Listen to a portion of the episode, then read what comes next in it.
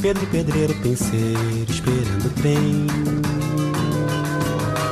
Manhã parece, carece, espera também para o bem de quem tem bem, de quem não tem. Salve, companheirada! Aqui no MTST, não é incomum encontrarmos diversos companheiros que trabalham na construção civil. Pedreiros, empreiteiros, ajudantes, pintores. Não é estranho que justamente aqueles que constroem casas estejam em um movimento de trabalhadores sem teto. E por que não encontramos engenheiros, arquitetos e donos de construtoras no movimento?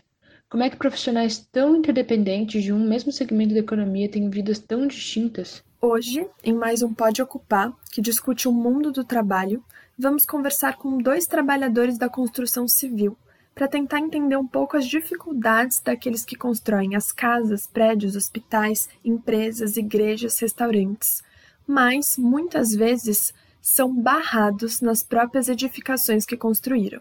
Meu nome é Vitória, sou do setor de formação e eu tô aqui com a Cecília, também da formação, para ouvir o Ezequiel e o Marco construção como se fosse máquina. Ergueu no patamar quatro paredes sólidas. Tijolo com tijolo num desenho mágico, seus olhos embotados de cimento e lágrima. Meu nome é Marco, faço parte da organização do MTST Zona Norte. Já estou no MTST já há mais de dois anos. Sou da ocupação Marielle Vive, tenho 46 anos e já trabalho na área de pedreiro há mais de 20 anos também. Olá, meu nome é Ezequiel, sou da ocupação Marielle Franco, atuo como militante do MTST, tenho 49 anos, estou na área da construção civil um pouco mais de 25 anos. Como é trabalhar com construção? Vocês têm carteira assinada? E como é a rotina de trabalho? Então, Guerreiro, é assim, eu trabalho por conta, sou autônomo, né? E acordo no horário assim, mais ou menos de seis e meia, sete horas. E trabalho próximo de casa, assim. Ultimamente estou trabalhando próximo de casa porque é, fora, assim, o pessoal às vezes, não aceita. Quem aceita mais é os vizinhos da gente, assim, que a gente trabalha próximo aqui, assim. E também já fui, já peguei serviço por fora também, fora no interior, em Atibaia, em Piracaia, né? em Sorocaba e fiquei alojado sim, já, já fiquei alojado coisa de dois meses e pouco fora de casa, vinha só de final de semana para casa. Bom, então, eu sou autônomo, não tenho registro na carteira, já trabalho mais ou menos há uns 25, 26 anos na área. E o meu dia a dia é um pouco puxado, como de todos os outros profissionais que trabalham na área da construção civil, né? A minha rotina do dia a dia, é, em termos de deslocamento do, de casa para o trabalho, eu costumo acordar por volta de umas 5 horas da manhã. Isso depende de onde estou trabalhando. Dependo, a maioria das vezes, de metrô e trem. E sou feliz também com a minha profissão, porque é o que eu aprendi, né? E como é que é viver construindo casa para os outros, depois de tanto tempo ainda não ter sido possível, né, conquistar a casa própria? Como é que vocês se sentem com essa desigualdade? Então, guerreiro, é assim, né? A gente constrói em pensamento, em, em mesmo o pensamento que está construindo para a gente mesmo, entendeu? Às vezes, né? Mas tem muita gente que tem demais, a gente constrói para muita casa, muita gente assim que já tem muitas casas de aluguel que explora o trabalhador, chega no um aluguel assim de 700, 800 reais, a pessoa às vezes ganha mil, mil duzentos reais, então quer dizer, a pessoa passa necessidade, né? Passa muita necessidade, pro, o dinheiro fica praticamente na mão do proprietário da casa. E é assim, né? Eu eu me sinto assim meio meio complicado assim nessa situação assim, porque o, o sem teto, o sem teto não pensa só nele, pensa nos outros também, entendeu? E a gente vai levando a vida do jeito que a gente pode, é ocupando e resistindo, né, para um dia a gente ter um teto para a gente também, entendeu? Esse preconceito sempre vai existir, né? Se colocar na pele do outro, jamais eles vão, vão fazer. Mas dentro desses 25 anos Eu tenho a minha consciência tranquila, sinto falta sim de uma casa, como todos os outros sem teto, por isso que está na luta.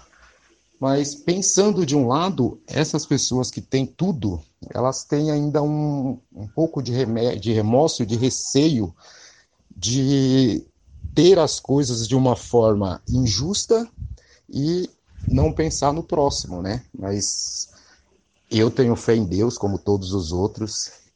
Nós iremos, iremos conseguir sim o nosso, o nosso tetinho. Você acha que o salário que você recebe é justo e condiz com a importância da profissão? Olha, guerreiro, ó, a mão de obra do pedreiro, eu acho que não tem preço, cara, porque é um serviço que vai ser feito por muito, muito tempo e o dinheiro que a gente pega, por exemplo, uma diária de, de um pedreiro no, no bairro aqui não onde eu moro aqui, é a média de 150 reais, certo?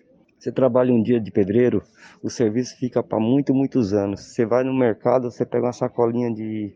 Uma sacola, duas sacolinhas, 150 reais, você gasta ano. Entendeu? É, é, mão de obra não tem preço, cara. Mão de obra de pedreiro. De construção civil. Porque é serviço que é para sempre, é serviço para muito, muito tempo. E o, o que a gente ganha é muito pouco. Por exemplo, um dia de um ajudante de pedreiro Dia do ajudante de pedreiro, 60 reais, 70 reais. Não faz nada, não dá para fazer nada. É muito pouco. pai de família aí ganhando 60 reais, 70 reais por dia. Uma exploração muito grande. E às vezes o empreiteiro acaba levando todo o dinheiro do, do, do funcionário, entendeu? Pega, o empreiteiro pega serviço, pra, coloca 10 pessoas para trabalhar às vezes só leva os peãozadas para a obra, deixa a peãozada lá e quando chegar no final de semana pega o dinheiro todo. Ele dá, paga o quê? Por exemplo, ele pega 10 mil reais, 3 mil reais ele paga a peãozada, fica com 7 mil reais para ele. É uma verdadeira corrupção mesmo, é uma exploração. Eu sinto que não somos bem valorizados, mas quem tem que nos valorizar somos nós mesmos. É, o povo fala que nós do MTST somos vagabundos e a cidade ela foi construída por nós, pedreiros. Então, guerreiro, não sei se você sabe, é uma boa parte da construção, das obras de São Paulo, dos prédios, tudo, a construção civil, é construída uma boa parte pela, pela mão dos nordestinos, né? Pessoal do norte. Você tem uma ideia, dentro de uma obra, 95% é tudo nordestino.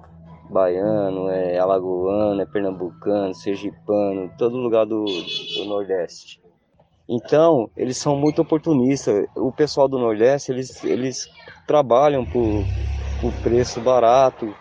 Então, por exemplo, uma boa parte das construtoras só pega mais a gente nordestina, porque sabe que a pessoa nordestina trabalha pelo, por qualquer valor. Você tá entendendo? Então eles são muito oportunistas por causa disso aí. Eu acredito que seja por isso. Aí é que tá, né? É onde vem a desigualdade. Quem trabalhamos, na verdade, somos nós da área da construção civil. Mas quem ganha dinheiro é a elite. O salário maior é de quem de quem não faz nada. É o que eu penso. Eles não não faz nada e a gente que se mata trabalhando, construindo os grandes impérios deles, né? Gente, vocês sentem que tem preconceito contra o pedreiro por parte da sociedade em geral? Tem umas diferenças, sim.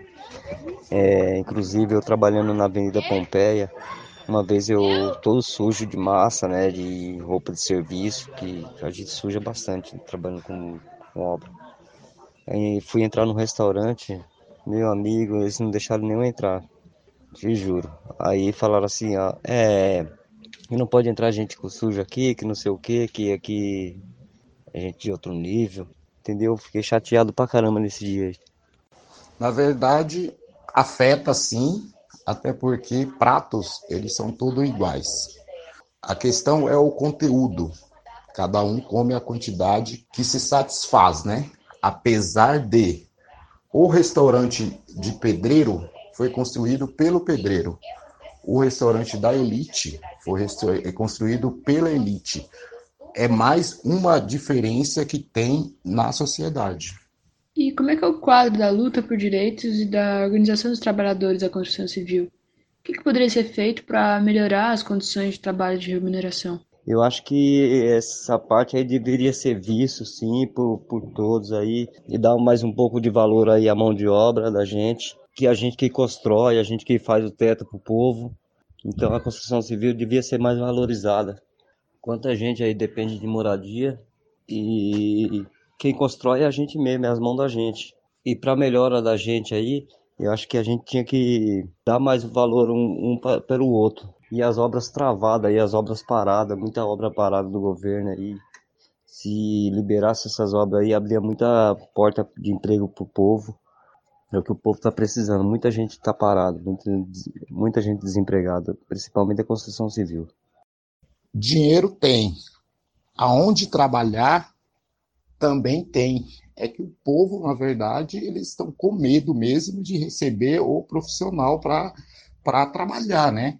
Mas dinheiro nosso país tem e muito. Tá vendo aquele edifício, moço? Ajudei a levantar.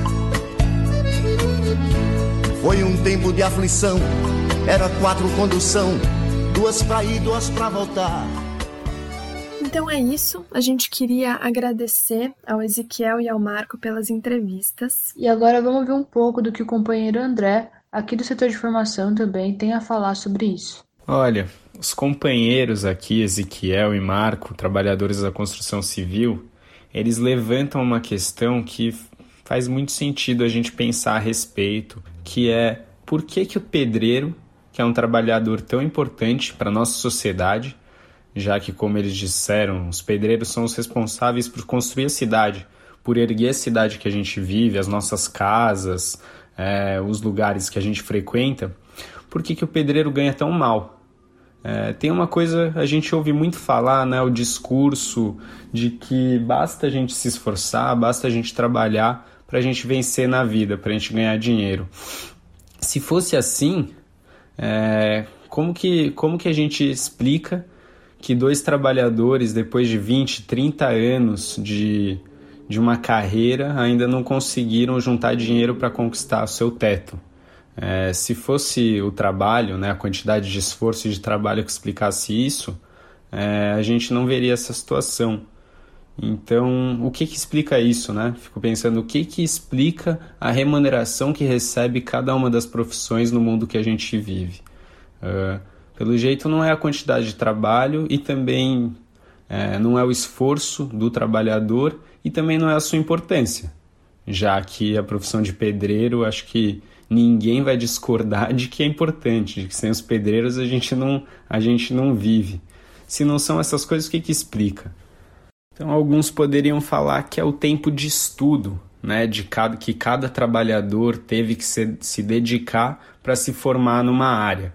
Por isso, então, que o arquiteto, que o, que o engenheiro, que tiveram que estudar ao longo de vários anos, quatro, cinco, seis anos para se formar, por isso que eles vão ser melhor remunerados do que os pedreiros, é, companheiros nossos aqui do movimento, por exemplo.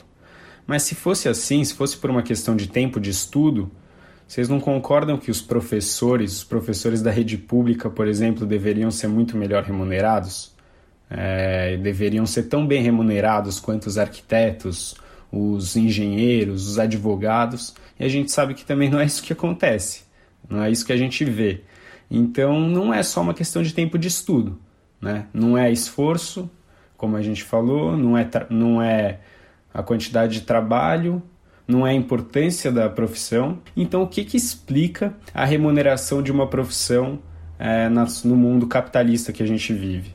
Tem alguns, alguns estudiosos do tema que vão falar que a gente, para responder essa pergunta, a gente precisa olhar para o prestígio que carrega cada profissão. Então, por exemplo, é, a gente vê as profissões que são mais prestigiadas na sociedade que a gente vive, são as carreiras de médico, né, de advogado, de juiz, por que será que essas profissões carregam tanto prestígio? É, a gente não responde isso sem pensar em quais são os grupos, quais são as pessoas que exercem essas profissões.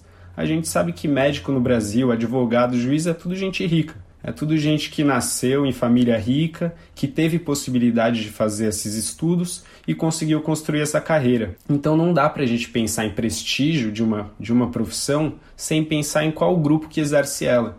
Por isso que, se tivesse gente rica trabalhando de pedreiro na nossa sociedade, muito provavelmente os pedreiros seriam muito melhor remunerados. E se tivesse um monte de pobre que conseguisse estudar medicina, se formar médico, muito provavelmente os médicos seriam pior remunerados do que são. Então a gente percebe que é tudo uma questão de dos grupos sociais que exercem cada uma dessas profissões. Então todo mundo sabe que no Brasil é, você tem famílias inteiras de médicos, famílias inteiras de advogados, de juízes. É só assim para a gente entender as questões muito pertinentes que foram levantadas pelos companheiros ao longo aqui da nossa conversa. O, o pedreiro, sem o pedreiro, a nossa sociedade não existe, não sobrevive, assim como várias outras profissões. Mas a remuneração não tem a ver com a sua importância, mas sim tem a ver com o grupo social, tem a ver com o prestígio, tem a ver com a estrutura extremamente desigual e injusta do mundo que a gente vive, o mundo capitalista. Bom, pessoal, a gente queria agradecer novamente os companheiros que falaram aqui, então o Marco, o Ezequiel, o André, e também a você que ouviu até aqui. E não esqueçam de mandar para o setor de formação o que vocês acharam, e também não percam o próximo episódio do Pode Ocupar sobre o mundo do trabalho. O peão entrou na obra, o peão, o peão entrou na obra, roda peão.